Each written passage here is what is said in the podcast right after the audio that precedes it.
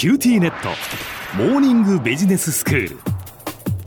今日の講師は九州大学ビジネススクールで組織行動とリーダーシップ論がご専門の松永雅樹先生です。よろしくお願いします。よろしくお願いします。先生、今日はどういうお話でしょうか？はい、前回までオンラインのコミュニケーションを効果的に進めるために、かつてタバコ部屋やコーヒーマシン周りで行われたコミュニケーションの特徴をいくつか検証してきました。はい、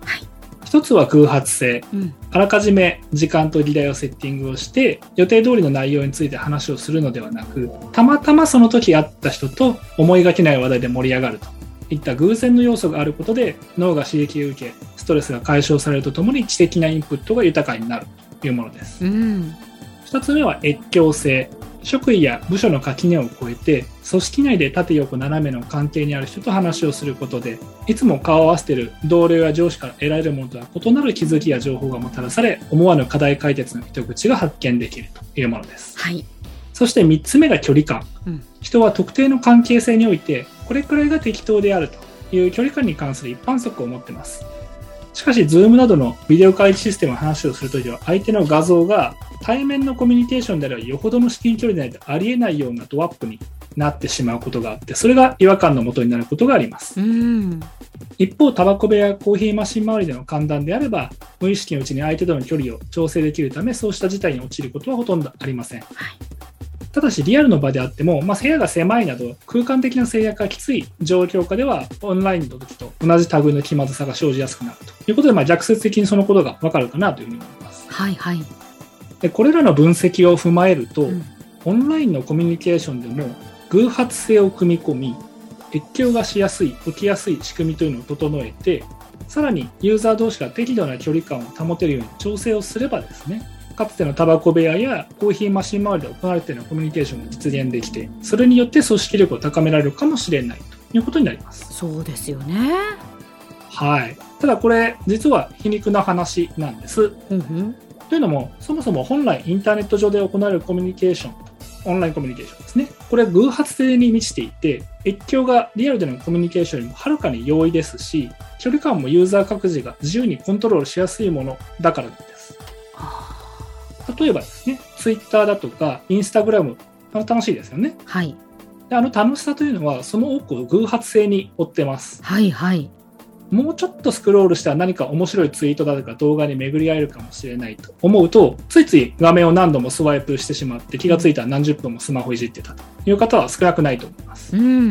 越境にしても、もともとインターネットの最大の特徴というのは、場所に縛られず自由に世界中の情報にアクセスできることです。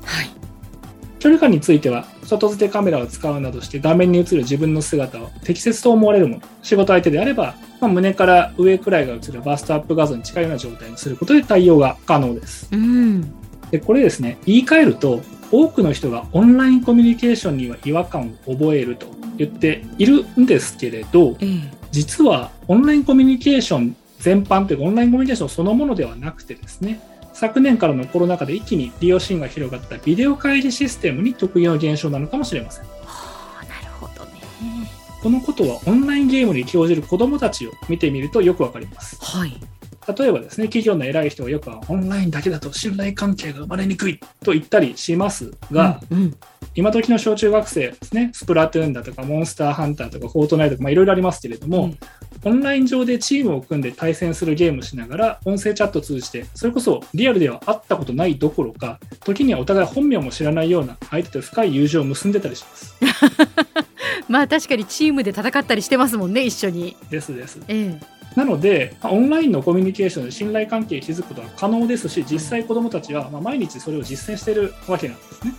確かに。そしてこの不特定多数というか、ランダムにどんな人とつながるかわからないようなオンライン上で一緒にゲームを楽しむことで、うわ、こんなうまいやつがおるんやなとか、それで自分がそれをまた真似してみたりとか、いろんな発見があるんでしょうからね。ゲームなので毎回展開も違うので偶発性ありますし、こんなやり方あるのかみたいな発見、これは越境性の部分というのが関連してくるわけですね。で同じようなことは、組織で仕事をする大人同士でも十分応用可能だと僕は考えています。実際には仕事中にゲームなんてふざけんなというような人は現代日本ではまだ多いと思いますけれども、ただ個人的にはですね、そこすらも本当は是々非々で考えていいんじゃないかなというふうに思います。だってですね、勤務時間中にタバコ吸ったりコーヒー飲んだりするのはいいのにゲームはダメというのは論理的には筋が通しにくいわけですよね。そっか、ちょっとこう気分転換にっていうことですよね。であれば何が違うのと、で例えばですね、将棋ウォーズという人気の将棋のアプリがあります。よくやられている方もたくさんいらっしゃると思うんですけども、はい、あの中にはですね、制限時間を3分とか10分に制限をして対戦するモードっていうのがあるんです。かつてタバコ部屋があった時代なんかでね、タバコ部屋に行って3分で戻ってくるという人は少なかったんじゃないかなと思います。それよりもウォーズで3分切れ負けモードで対戦したりとかするとですね、効率よくお互いの性格だとか気質理解できますし、何よりも次に Zoom なんかで話をするときに格好の雑談のネタにもなります。はー。で、やり方工夫すれば、A さんと B さんが対戦してああだこうだって言い合いながらやってるのをですね、他の人とシェアしたいというのも割と簡単にオンラインでできたりしますので、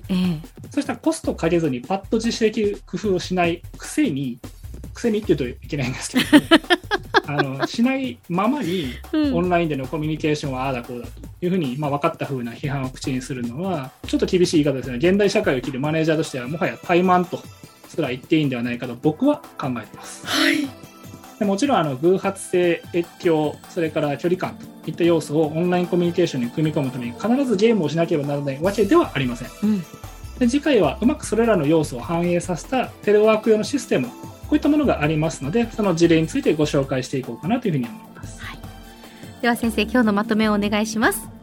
オンラインコミュニケーションは難しいという批判の多くは、実はオンラインコミュニケーション全般ではなく Zoom や Teams、Google Meet などのビデオ会議システム特有の問題なのかもしれません。実際にはオンライン上のコミュニケーションの多くは偶発性に満ち、越境が容易ですし、オンラインゲームに興じる子どもたちを見れば明らかなように深い信頼関係を築くこともできます。かつてタバコ部屋やコーヒーマシン周りで行われていたようなコミュニケーションをオンラインでも再現したいという人は、偶発性、越境、距離感といった要素をどうすれば自社の業務の中に組み込めるかを検討してみてはいかがでしょうか。今日の講師は九州大学ビジネススクールで組織行動とリーダーシップ論がご専門の松永雅樹先生でした。どうもありがとうございました。ありがとうございました。